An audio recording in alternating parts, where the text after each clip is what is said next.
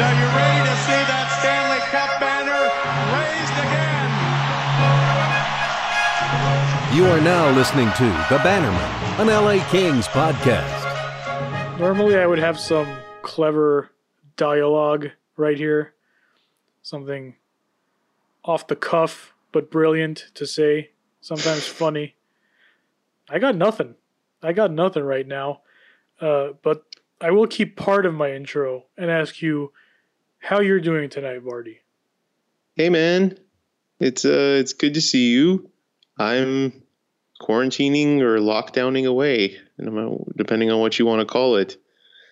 It's uh it's strange times, friend. It's very strange times yeah, all around. I guess the good thing is that we can do this and practice social distancing at the same time because one, Mhm. you're 120 miles away, so that helps. And we're always social distancing That's in right. that in that way. We were ahead of the curve. Yeah, our podcast is the poster child of social right. distancing, I suppose. That's right. But the positive thing is when you do have a podcast, it's one of the few mediums that does not require complete stoppage. So Mhm. we're happy about that. We're happy to bring you an episode. It seems like it's been a long time. It really hasn't though. If you so our last episode I think What are you released about? March It's been fifth. four or five months. What? is that beard new? Your Oh hair is much longer than I recall it. Yeah. Oh my, yeah, yeah, I know. We I started mean, it- eating the young and it, it just felt like it's been a long time. March fifth was our last episode. March twelfth was official the official cancellation of the NHL season. Uh, follow they followed in the footsteps of the NBA after with it all started with Rudy Gobert. Everyone, let's all blame Rudy. No, I'm kidding.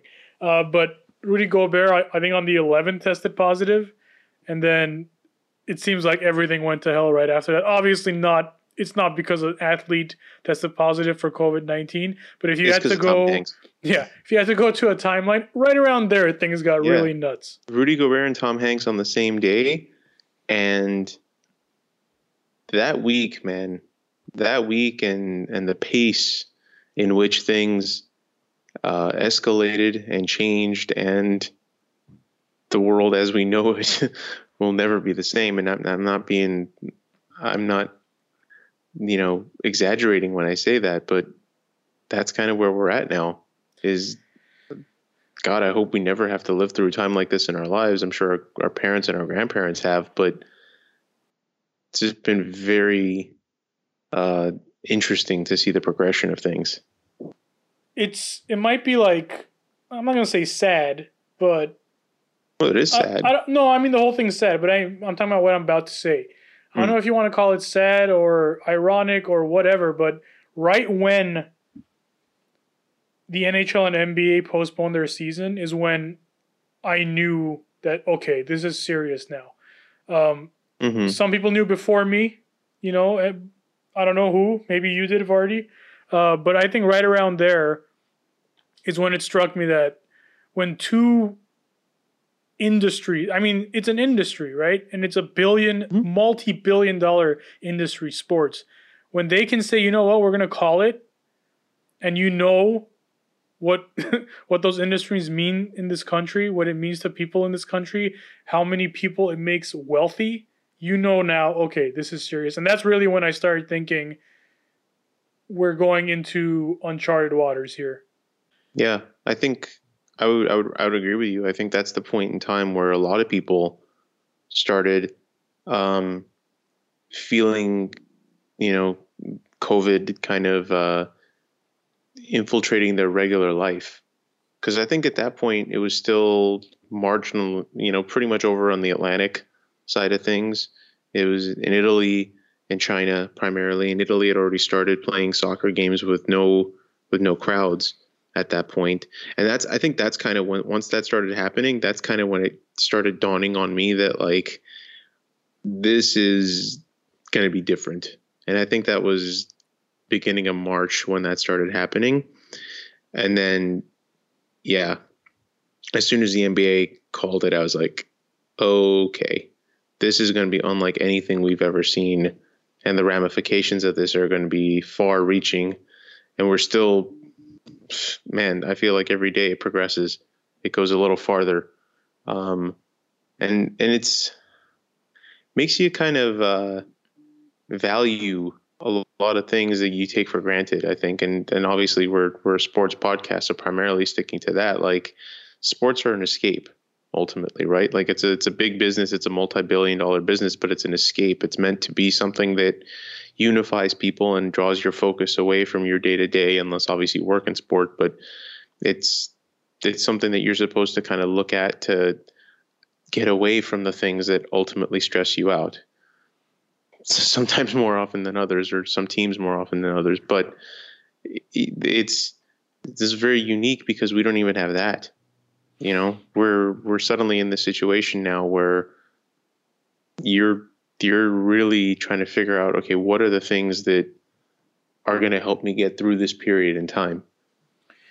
Yeah, it's been surreal.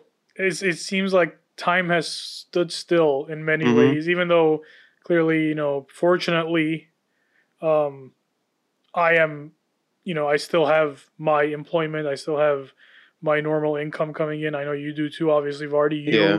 you're in a different kind of situation where you are a doctor and you're dealing with these things on a daily basis. So your perspective is completely different than any of us. And I'm fortunate that on a daily basis you can give me your perspective so that it keeps me dialed into reality because it's very easy as we've seen for many people to kind of be like, well, you know, is it really this serious? Are we overreacting? And it's always cool. I mean, that's the wrong word, but it's I guess it, it's a benefit to me to just always have reality reality like a text message away with you. Um, so yeah, it, it's it's crazy. Like I, I, feel like I'm rambling right now because I really don't know where to go with the whole thing. It, it's it's it's a, our show. Man, ramble time. away. And then say whatever you want. and then you just became a father for the second time in the middle of the I pandemic. Did. I did. Congratulations to you. Thank you. Uh, Thank your, you. Your second daughter will now, you know, you could tell her tales of you were born during a pandemic. And then in May, I will have my first child. Right. Um, and I will tell him that you were born in the middle of a pandemic.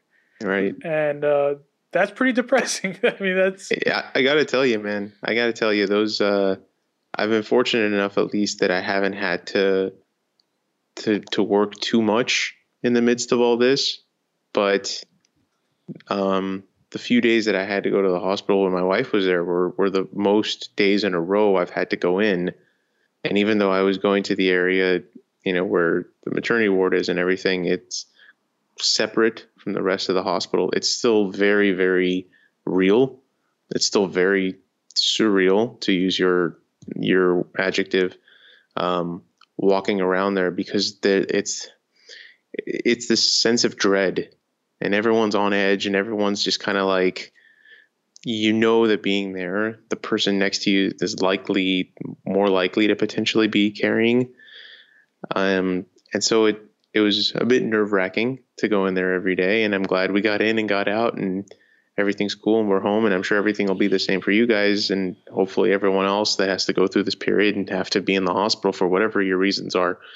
But um, it's it's a very very interesting time and i'm i'm i'm glad to at least you know be able to if there's a bright side to any of this it's it's that i've been able to talk to friends like consistently day after day and like have multiple group threads going on with people and and just kind of shoot the shit a lot of times and you know obviously kind of dips into what are the daily covid updates and back and forth and different circles but i don't know I, I see this kind of all around anyway in terms of the articles and stuff i read is that there's it's kind of this weird increased connectivity more google hangouts more skype phone calls and things like that with people which is kind of nice. Um, you wonder how much of that's going to progress.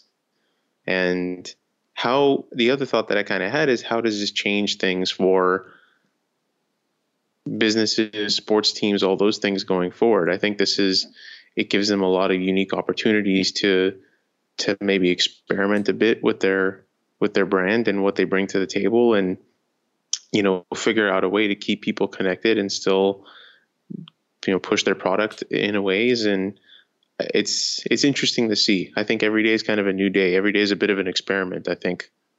it's it's interesting. It's a lot to take in. It's a lot to deal with as individuals. Uh, our days still go on. You know, our Monday to Friday still is Monday through Friday. Our responsibilities don't really change. That's why we're here. That we're trying to do a show. So let's let's try We to are. do let's We try are. to do a positive show here. Let's do something good, right?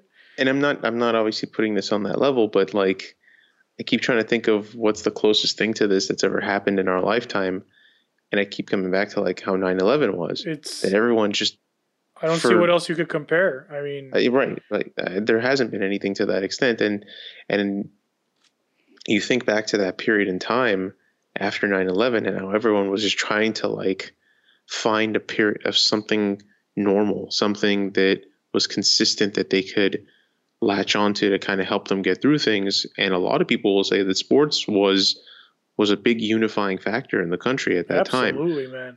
Yeah, like baseball. It was That like run the baseball Yankees was- went on, yeah. I mean, Exactly, That was like, huge. that was huge. baseball playoffs was right around the corner. Uh, at the Super Bowl was a few months after that. You know, obviously end of January, February.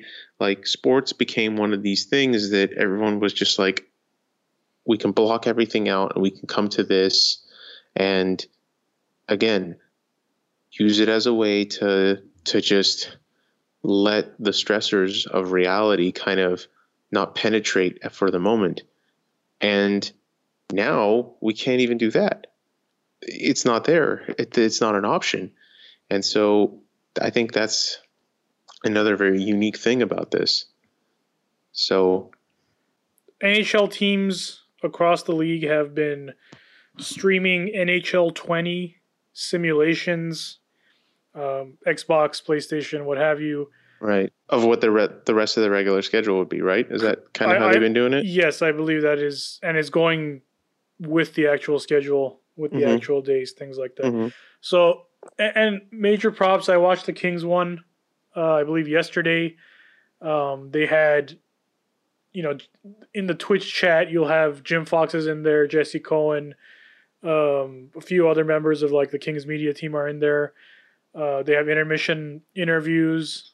Um, they have post game report. Like they're doing, they're working hard to make it something. You know, Yeah. it, it's something, man. Right now, it's something. Yeah. So full marks to everyone on that end of uh, the production. I, it's it's Bailey. I the the the man inside Bailey.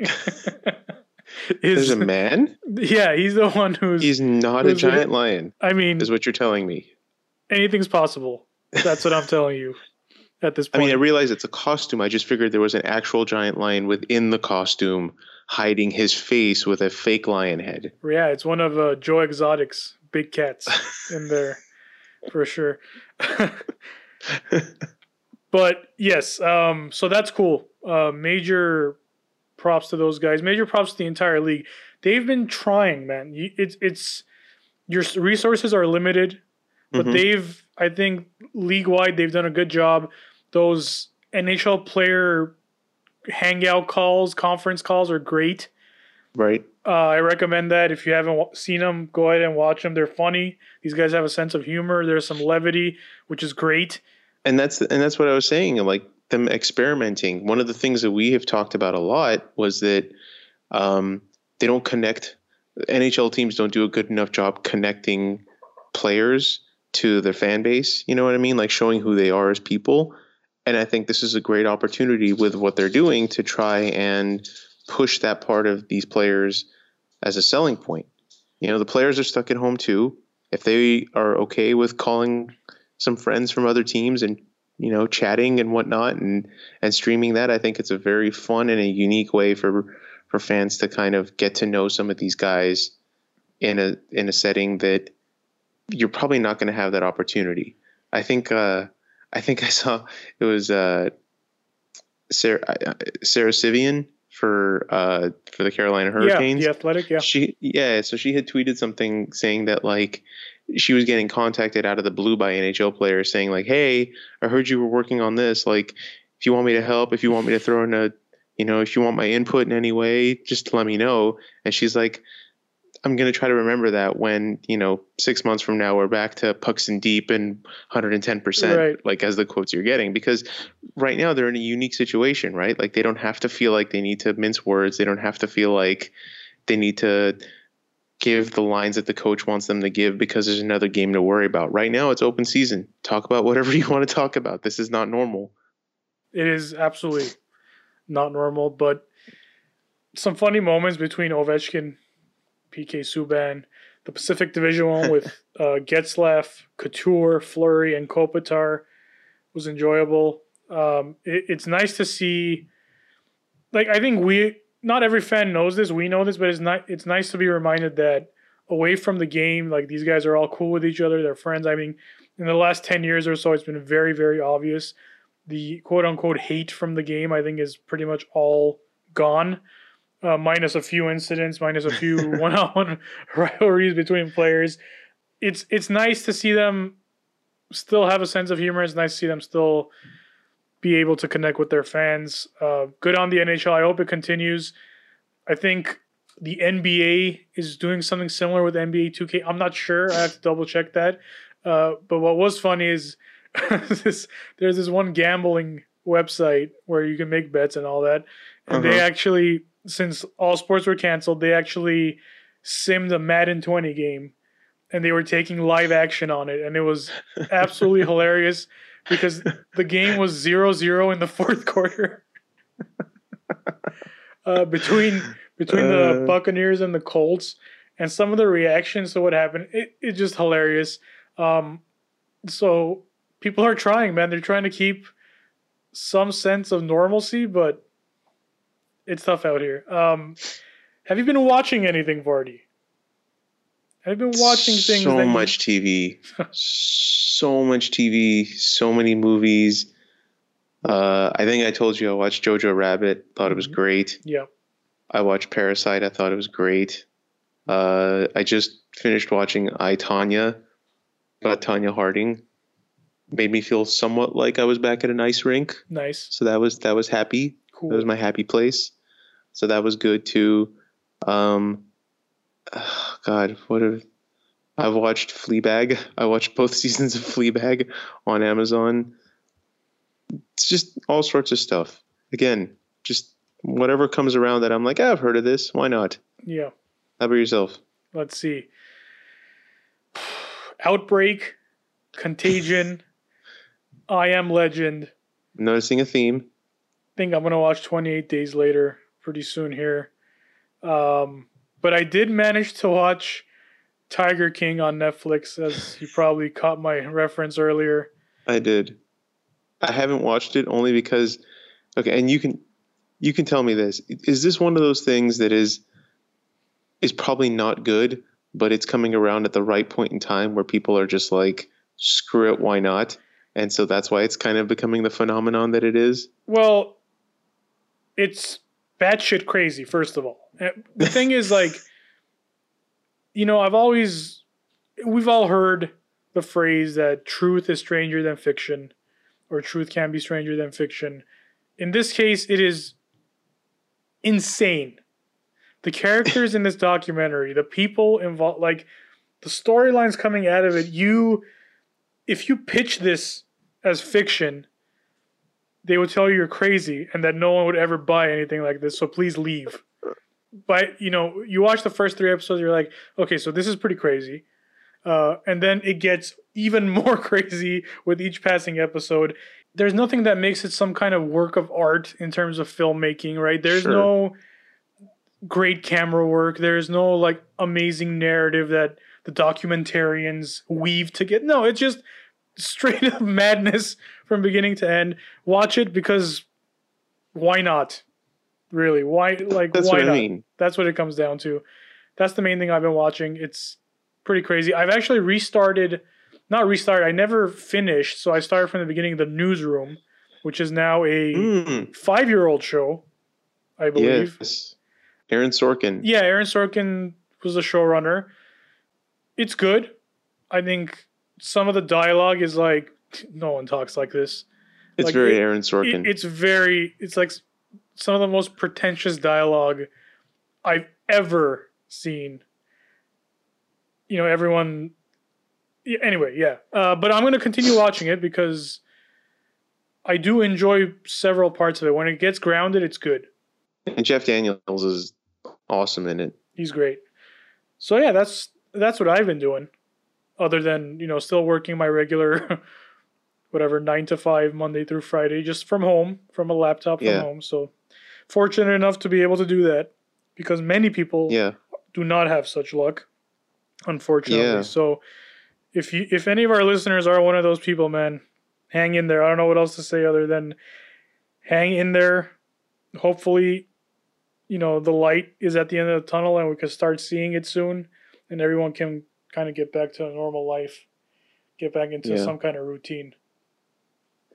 Yeah, and I think at this point, all of the NHL teams have, in some capacity, come out and said that like they're either gonna provide financial assistance to all of their employees, part time or otherwise, or um, they're gonna basically pay their salaries through like they would have through the season.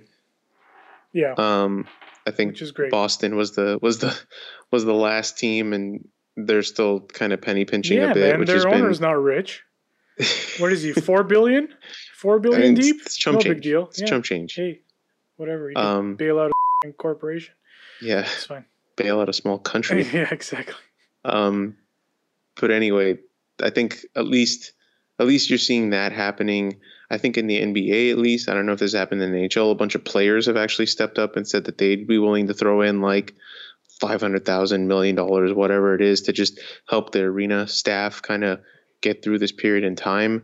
And even companies now, like uh, Bauer, has shifted to making face shields for medical personnel. Yeah. I mean, so it's it's kind of like it's it's I liken it to a wartime effort, right? Like all these companies now who, you know, no one's rushing out to buy cars, and so the automotive manufacturers are now shifting manufacturing to making ventilators. Um, New Balance, Nike, they're starting to make N95 masks. How quickly they can turn this around, I don't know. Obviously, it's not an easy thing to do in this era of automation, having to like reshuffle all your machines and get them to do something completely different in a short order. But it's it's nice to see those uh, those efforts being made by these companies to kind of maintain their output and maintain some sort of involvement in fighting this and, and getting us through this period in time. It, it's and, that's all it really is. I mean, it's time. We're we're doing all the right things. It's just going to take time and continued efforts to get us through this period. But the the longstanding economic and and societal ramifications of this, like, dude, who knows? It could be going on for years in some way. People can be affected by this. Quite honestly, Yeah, there's just too much uncertainty to even say anything on it. Yeah. Um, to keep it kind of in hockey, two players from the Colorado Avalanche thus far have tested positive for COVID 19. And I believe one member of the Ottawa Senators, I could be wrong on that. they haven't named any, any names, have they? I don't recall. No, no, they have I know not. the Ottawa no, player they didn't, but yeah, Colorado didn't either. No, they have not in and I think we were we were having some and we were having some internal speculation as to whether that was actually somehow connected to their Southern California road trip, right? Because correct. Rudy Gobert and Utah had just played the Lakers or the Clippers, I think, like a day before It Ottawa, was the, it was the played the Lakers, right? And then the Nets. right? The Nets had played the Lakers Right. one day before the Senators were in LA, Right. and four of the New Jersey Nets or Brooklyn Nets now, I guess, four of the Brooklyn Nets tested positive. Way to keep it old school, though. I yeah, appreciate that. man, including Kevin Durant. Um, so right. there was like this. There was a moment in time there where it seemed like Staples Center, the Staples Center visiting locker room was almost like ground zero for this thing, which is kind of scary Right. in the United States anyway, obviously. So from what we've heard, none of the LA Kings have showed symptoms of COVID 19 Right. thus far. I don't think there's been anything that's come out about them being tested, um, but no symptoms yet for any Kings player, which I guess is good. I find it hard to believe they haven't been tested at this point. I I, mean, I know right. they're not supposed to be. Yeah, I know they're not technically supposed to be, especially given the limitations on testing that we're having out there. But I think when you have that many people from a particular common travel, you know, association between multiple teams contracting it, I think it's due diligence to test these players and see if anything happened to them. Now, the only problem is that you wish that that type of widespread testing was available to everyone in the country, and it's just not for what, whatever reasons you want to explore. Um, but I would find it hard to believe that if by this point all of the Kings players and members of their personnel um, who are in close contact with the players haven't haven't been tested, I'd be really shocked by that. Yeah, and I believe two LA Lakers have tested positive. Oh, really? Yeah, I think I heard that. I'm gonna double check that while we talk here, but Yeah. um, yeah, there. I remember distinctly. Yeah, there it is. So two. That's and they never named them. they never That's named them. right. They Lakers named announced them. two players tested positive for Right. coronavirus. Right. So if if if the entire team got tested, which obviously they did, and only two, I'm saying only, I know is, but but if only two have tested positive, I guess that's kind of encouraging because Yeah. if it if Staples Center was kind of the area where this was happening, then two is suddenly not too bad. Right. An irony of irony is that the last NHL game that we played of the 2019-2020 season was the LA Kings versus the Ottawa Senators. Right? They didn't play any games after No. that, did they? I believe that was Yeah. the final game. They won three to two that game. That was on March Yep. 11th. On the morning Yeah. of the 12th, the season was canceled. Yep. Yeah, man. Ottawa's radio analyst tested positive. St. Louis Blues hmm uh, play-by-play, I believe, radio tested positive. It was seemed to be coming back to back to back. But I mean, relatively speaking, the numbers are still could be worse. Just put it that way. Yeah. And it might pick up. You never know at this point. Um, they're, let's see, if it was 11th, 12th, so they're well past the, the 10 to 14 day exposure period at this point. hmm So if, if for whatever reason things were kind of happening around that time, then we should have been seeing some evidence of provided they got infected around by being around Staples Center for sake of argument. Like you should have seen people with symptoms are being tested positive by now. So I think if they haven't, any further infections that kind of come up will be from exposure from elsewhere. Yeah. I think at this point, if everyone's doing everything right to put the social distancing and the lockdowns, et cetera. Um, but for the Kings, they closed out the season. Was it seven games in a row? Seven straight. a seven game. I mean, things were going great, man. Things are going great. I think we were all excited to watch the rest of the season, regardless of what the record ended up being. Um, it was fun to watch. You were seeing certain things starting to come together.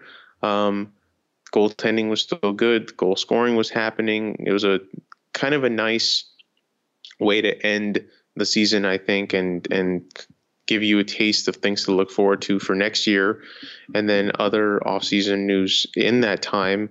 Um, Alex Turcotte has signed a professional contract, and so he is eligible to play in the AHL starting next season. In fact, he could have played this season if there was one. Um, he would have been eligible to kind of be one of their black aces, if you will, and show up and help them out towards the end of the season, potentially get them into the playoffs. And uh, ultimately, some of the discussion we were having about why is Martin Frk signed on the one way deal now? Why didn't they send him back? What about Vilardi? Completely moot at this point. moot point. points. That's right. Very moot. Um, so, what are your thoughts? I kind of I want to pick your brain now. No one knows if and when this season is going to resume. Um, it could end up like 19, 18, 19, right? When no Stanley Cup was awarded because of the Spanish flu. How do you think when the game starts back up again? Do they just say we're done, start fresh 2020, 21? Stanley Cup goes on unawarded? Uh, awarded? or do you think they try to figure out some way of playing out the rest of the season? it's a tough question. It's a very, very tough question.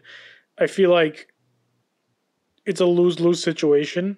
What would your preference be? How about that? Let's go with that. Let's say August. Yeah. They say we're good to go back August. I don't know what my preference is, but my first instinct is like whoever's in is in and let's play the playoffs immediately. hmm Um, that's my first kind of gut reaction to it. I know it's probably not not probably it's definitely not fair, right? Because it's there's still plenty of runaway for teams to get in. There's Sure. plenty of run, runaway for teams to mess up, to slip, to fall, whatever. Um, but given you know the situation, I think if I guess if it were up to me, I'd be like, hey, we're calling the season. This is where your standings are. Lock the standings in, and as soon as we can, we start the playoffs. Uh, maybe have the first round be a five game series. Mm. Um, again, I to tell you the truth, I haven't given this much thought. Uh, but Yeah. but right I off, mean, there's yeah, been other things going on. Sure, but I mean, right off the bat, I think that's probably where I'm at with that. I know I've heard several ideas. A lot of players, including Connor McDavid, was like, "We can't just start the playoffs because uh, you know we're physically not geared to go into a war right off the bat, coming off this Sure. long layoff and just going to a battle. In in their case, it would be Oilers Flames. You know, that's not going to be ballet. They're Yeah. they're going to be out there to physically, you know, punish each other. So I understand that too. Uh, do you do a full on? I don't know. Everyone but Detroit was mathematically eliminated. the only team mathematically eliminated. Everyone but Detroit, you know, tournament. 30 King of the team- ring, but- yeah, But they have to. just friggin' Yzerman has to sit outside. one game playoff until you're down to the you know a sweet 16 or so i don't know i really don't i think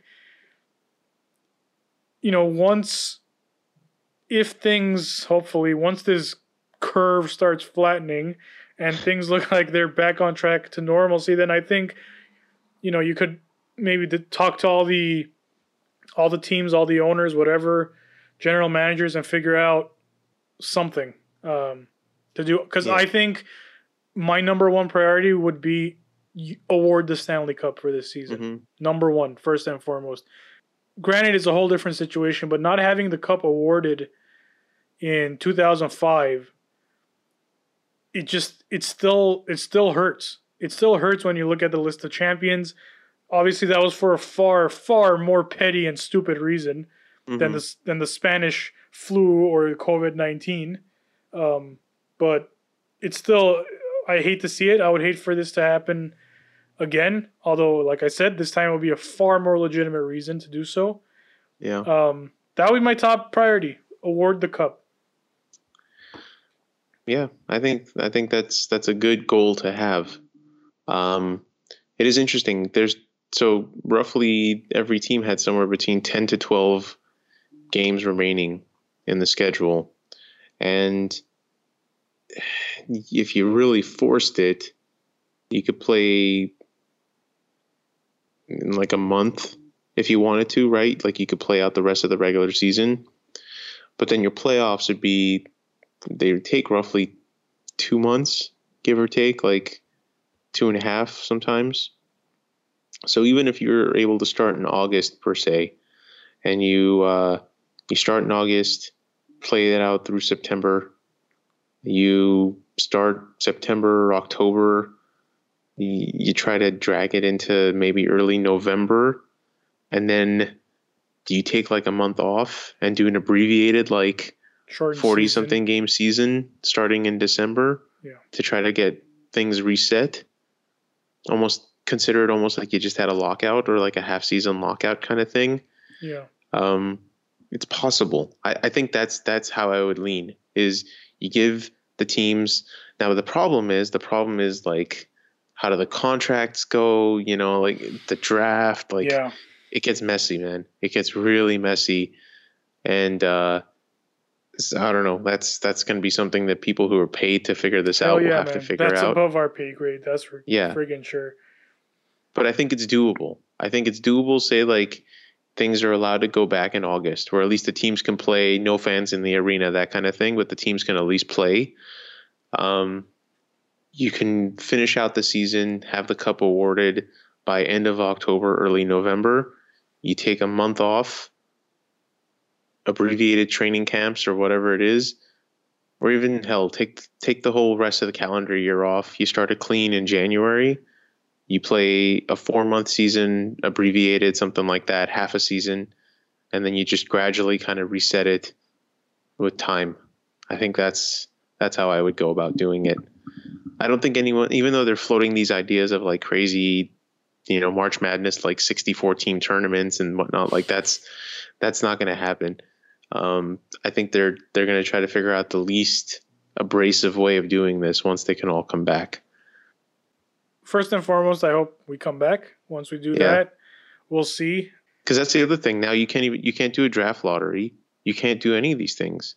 You don't know who's in, who's out. That's why if you lock the standings, but you can't.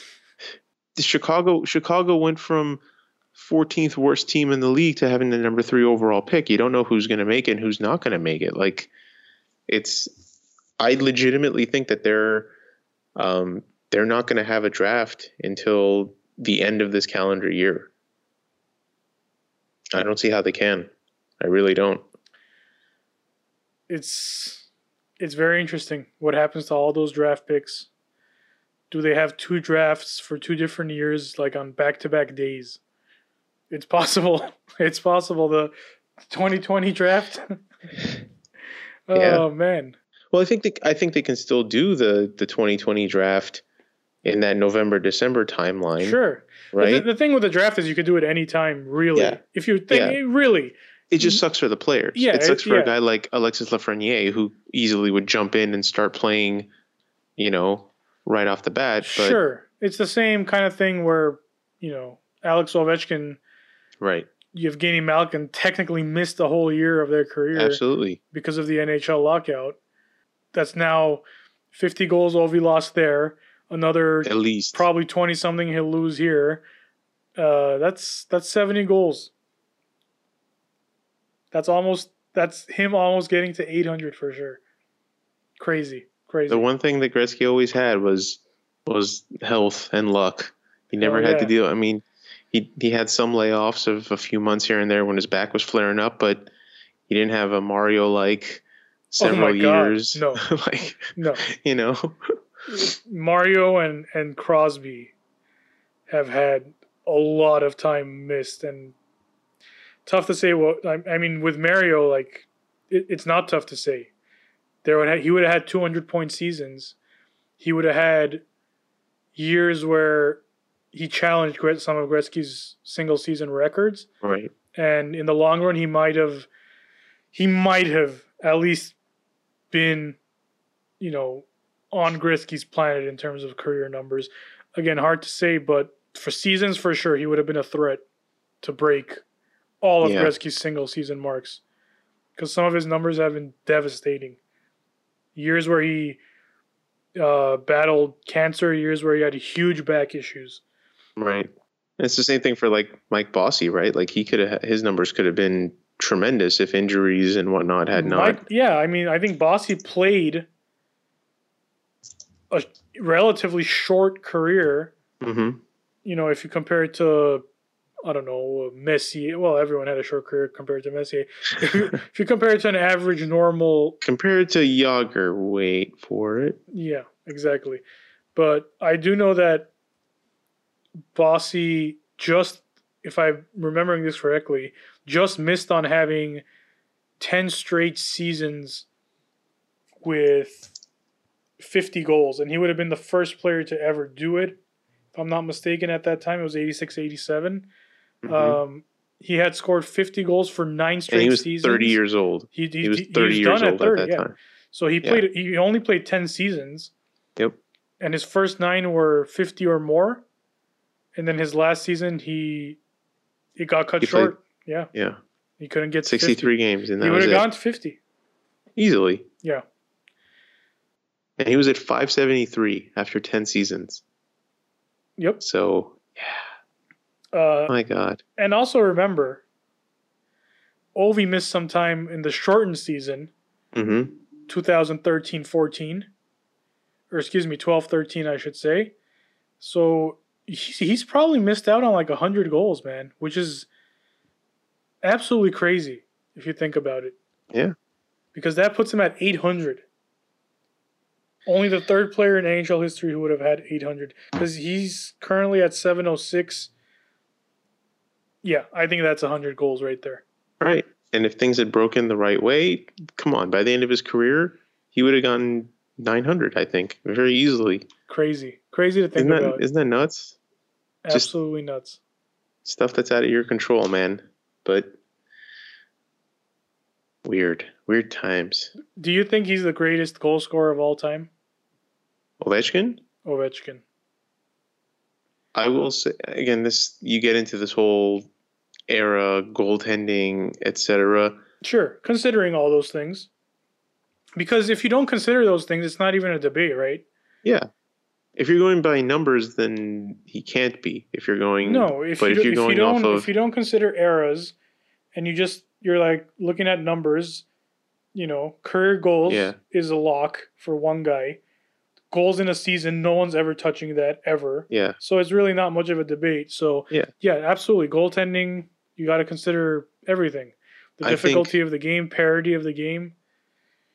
I think he, if you were to look at the annals of hockey history and say to yourself, who is the purest goal scoring machine, like the player who was given the most gifts by God to be nothing but a device for putting a puck into a net, it's him, in my opinion. I cannot disagree with that. Cannot disagree with that. If, the way I- you put it, like that, his sole purpose in life That's it.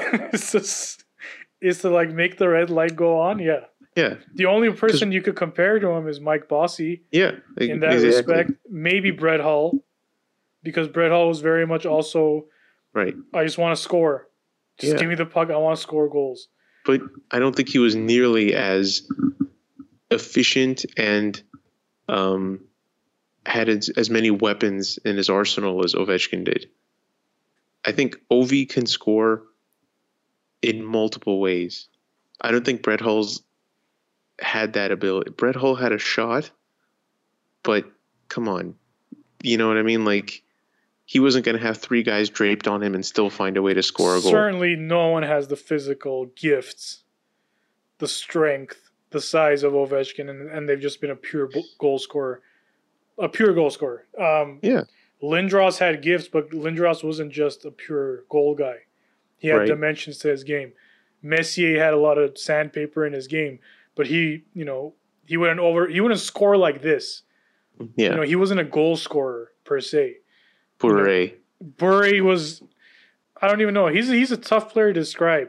He's one of the hardest players to describe, I would say, because it wasn't just speed. hmm He he didn't have to score to impress you. In fact, there's times he's impressed me when he hasn't scored. So he's a, he's an odd kind of guy, a different kind of player too. Mario, I think, is probably the most talented player who's ever played hockey because if, what was he six four to have that kind of finesse that kind of touch to be able to pass the way he did to able like he made scoring look so easy you're like this guy's not even trying Yeah, see, that's my thing. Like with Ovechkin, you know when he's got the puck, you probably don't necessarily have to worry about him passing, right? Like his first intention is to score a goal, and everyone on the ice knows that, and they still can't stop him. yeah that's a great point With Mario, with Wayne, you had to be aware that like if I try to stop this shot, he's going to find a way to embarrass me with a pass, and that's that's a different category in and of itself. I think, again, the guy who can score a goal despite the fact that everyone knows he's trying to score a goal and can't stop him, he's he's the best in the game ever in doing that, in my opinion. yeah i agree with you i agree with you and that when you ha- you have to define it a little bit but yeah i think he's going to go down as probably That's how I think of when I think greatest goal scorer. Same same aspect of like greatest passer. If I were to ask you the greatest passer in the game, get out of here exactly, it's never going to be anyone else exactly. Yeah, because But Joe Thornton, yeah yeah he He might be fifth on my list. ah, kid.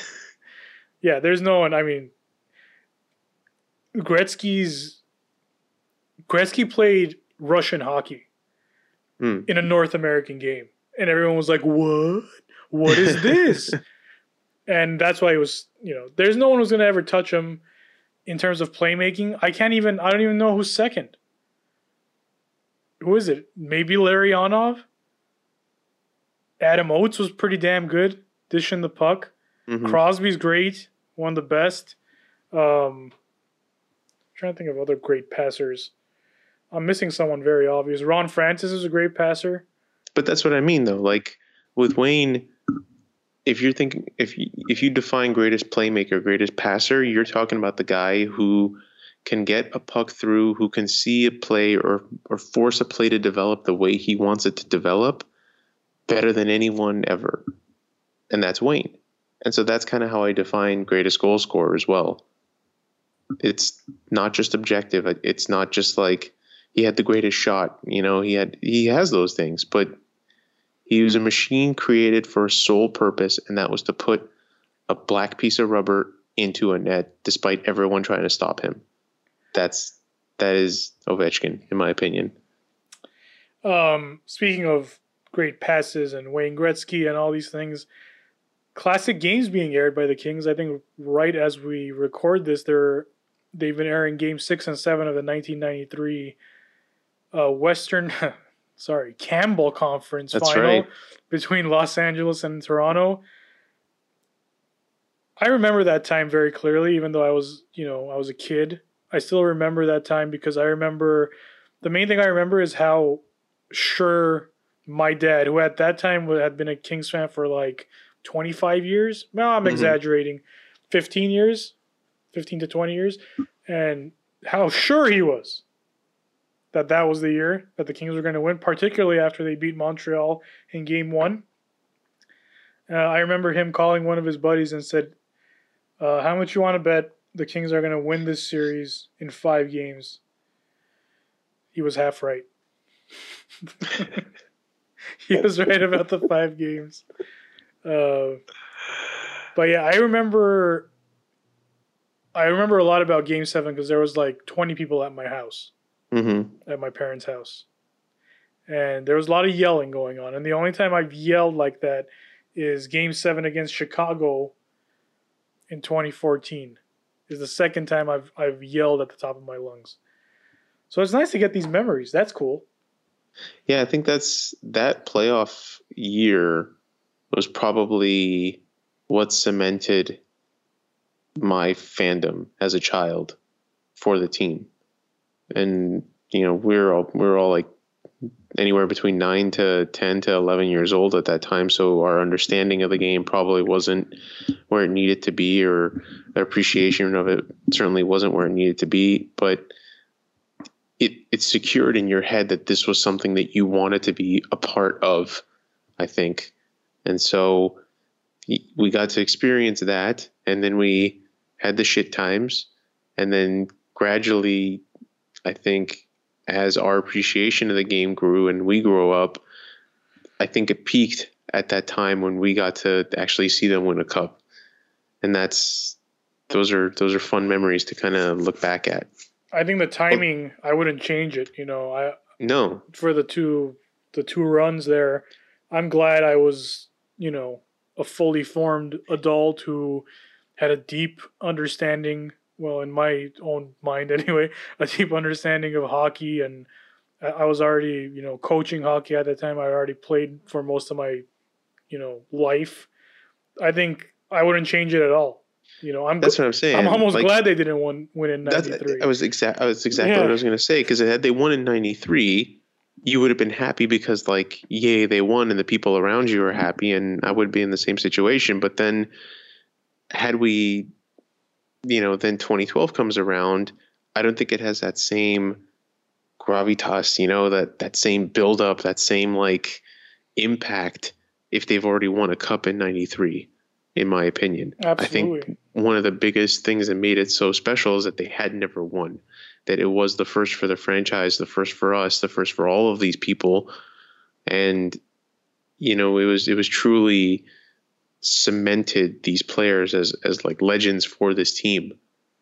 And I don't think it has that same, you know, weight if they've won a cup 20 years prior to that. Right. Sad to say. Right. I actually have I have a tough time watching old games. I know they're airing that one, and I, but they've they've aired so many games now because they have to fill the time slots. Yeah. I have a tough time watching old games in in their entirety. Why is that? I can do, I just I can't do it. I don't know. Like if I already know what the score is and I Mm. know what's going to happen and when the goals are coming, I can't enjoy watching it. I can watch it in like a documentary style. I can watch it with like a 30 for 30 or a narrative or something like that where it's painted like a movie and it keeps me intrigued in other ways. You know, like they're throwing in little tidbits about like around this time, you know, this what this is what happened and this is what the press conference was before the game and after the game, you know? But if it's just like here's the game from 20 years ago from beginning to end, it doesn't do it for me. I don't know, I'm weird like that. we got to get you like a random game from like 1992, like in February against Winnipeg or something. we just don't go. tell you what's going on.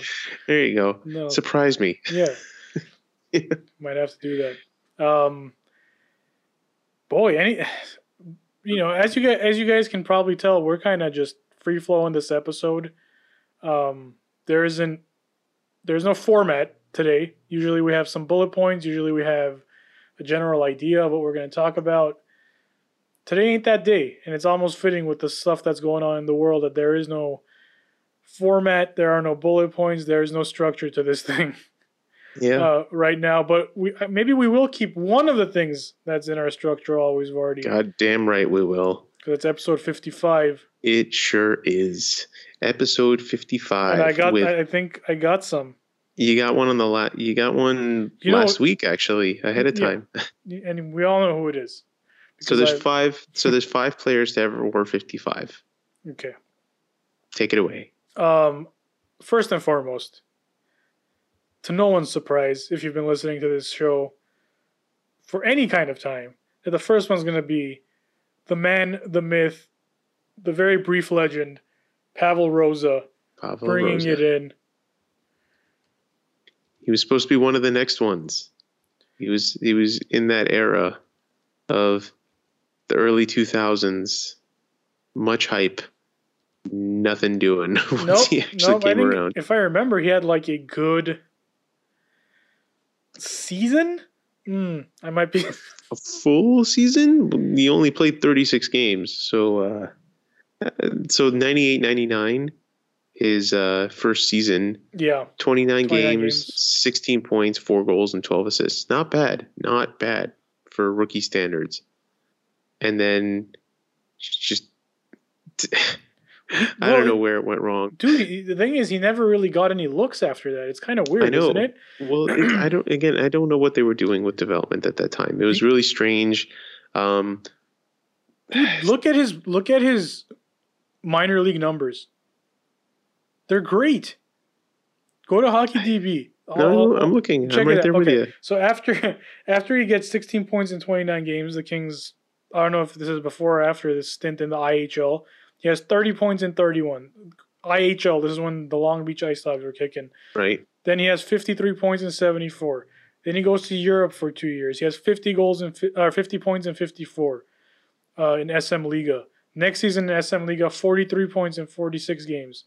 He goes back to the NHL, plays two games with the Kings, goes to Manchester in the AHL, 63 points in 61 games. Manchester the next year, 88 points in 77 games. Plays two games with the Kings, has a goal and an assist, and then he goes. He's gone. Yeah. That's I don't it. get it. I, He's I- gone I, to can't, I can't. I can't remember those times specifically to wonder like why they never felt that Pavel Rosa needed could have gotten a little more time. You know, a, a little bit of a better look. This is now this is now like one of the strangest stories to me because I had never really looked at his numbers closely till now. Very odd, and I Yeah. want answers. I'm gonna have to do some research on this. I might- mean, I might have to so- call up the King Storian and have him that's explain right. this to me. Yeah, Why put him on the case. why Pavel Rosa, for apparently no good statistical reason, never got a good shot with the LA Kings. Crazy. So so the 2002 2003 roster, if you're looking at it, um, Jason Allison was on that team. Derek Armstrong, Jared Aulin, if you remember, Sean Avery, Scott Barney. That was a good team to start the season. It was, but there's I don't see anything here that would make me say to myself, "There's no room for giving Pavel Rosa more than two games." After You know he what I mean? after he got 88 Yeah. points in 77 games in Manchester. Yeah, exactly. Like, did you need to play Steve Heinze? Yeah, like, what am I missing here? So, yeah, it's Crazy. diff- difficult to know what was going through, and that was during the Andy Murray era, was it not? And so those Yes. are always interesting times. His roster decisions were very interesting. So, anyway, but yes, Pavel Rosa, longest reigning 55 for reasons we cannot explain on the LA Kings. All right. Um, my next Now my next guy more. is because I remember him. It's I think it's Jeff Schultz. Correct. I remember him, number 55. I remember thinking, why? Why, that do we have this guy? Why do we have this guy? Why do we have this number? Uh, that guy, however, played a pretty significant role in the 2014 Stanley Cup run. Many seem to forget, but he did step in, I believe, in the second round against Anaheim specifically That's right. when the Kings um, were fighting some injuries. Um, he actually came in and and, and uh, was pretty steady back there. So I am happy to remember him on this episode 55. All right. Yeah, he had seven games, so he got a cup ring during that run. I can't for him. remember if he did. There was, or if he. Uh, sorry, I don't think he got his name on- Right. on, the cup. but he definitely got a ring. If he's played seven sure, games, I think the team that's gave him a ring. I think they also remember when they gave him the cup in the after the Rangers game. So I remember this very clearly now.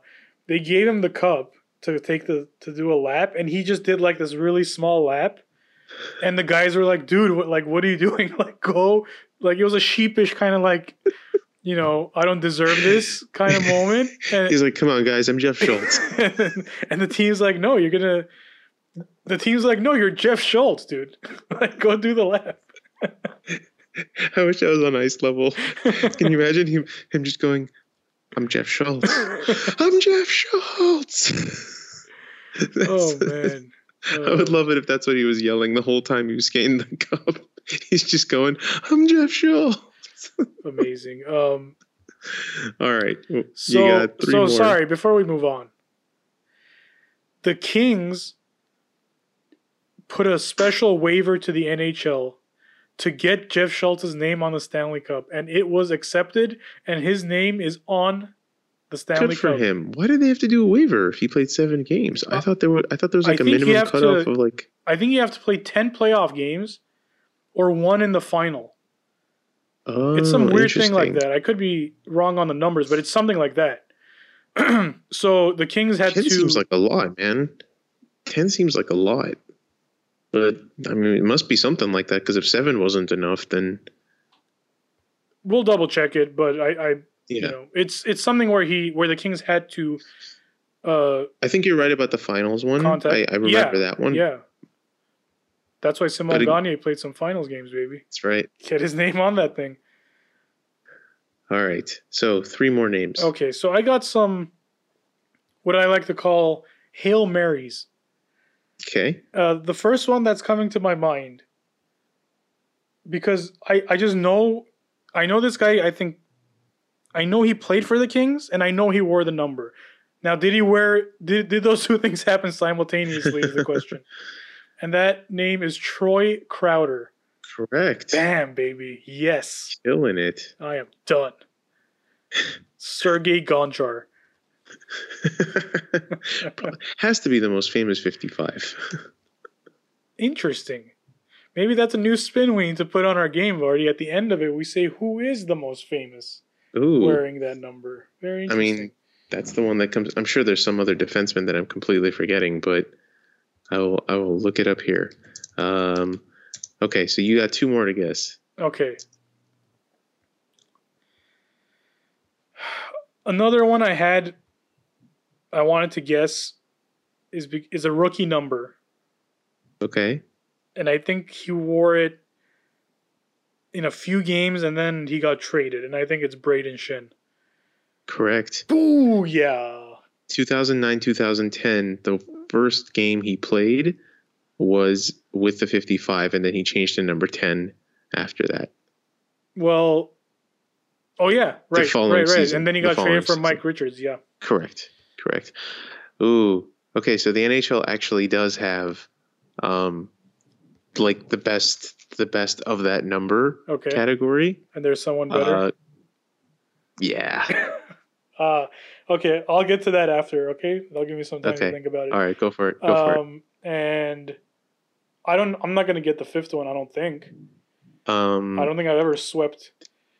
daryl williams in Yeah. 1993 Not happening. two games. No, I mean, this is without a doubt the Pavel Rosa episode. I'm I'm not even gonna not even gonna joke about that.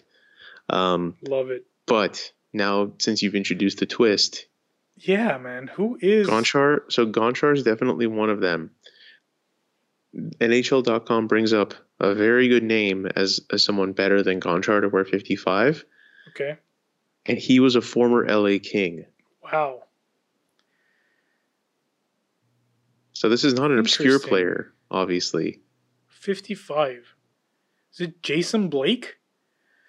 Mm, He also wore 55, Okay. but I would not consider And he him was. than I wouldn't either. But he was the former king. I was like, NHL.com crazy. But I guess, I guess they're okay. Um, okay. Uh, I would like one question answered. Mhm. What position did this player play? defense, God damn it. and we probably should have never traded him. Ooh, okay.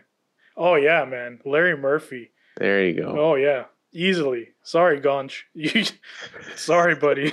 you, you lost that one. Uh, Larry Murphy's NHL.com photo is frightening. He's he doesn't take good photos.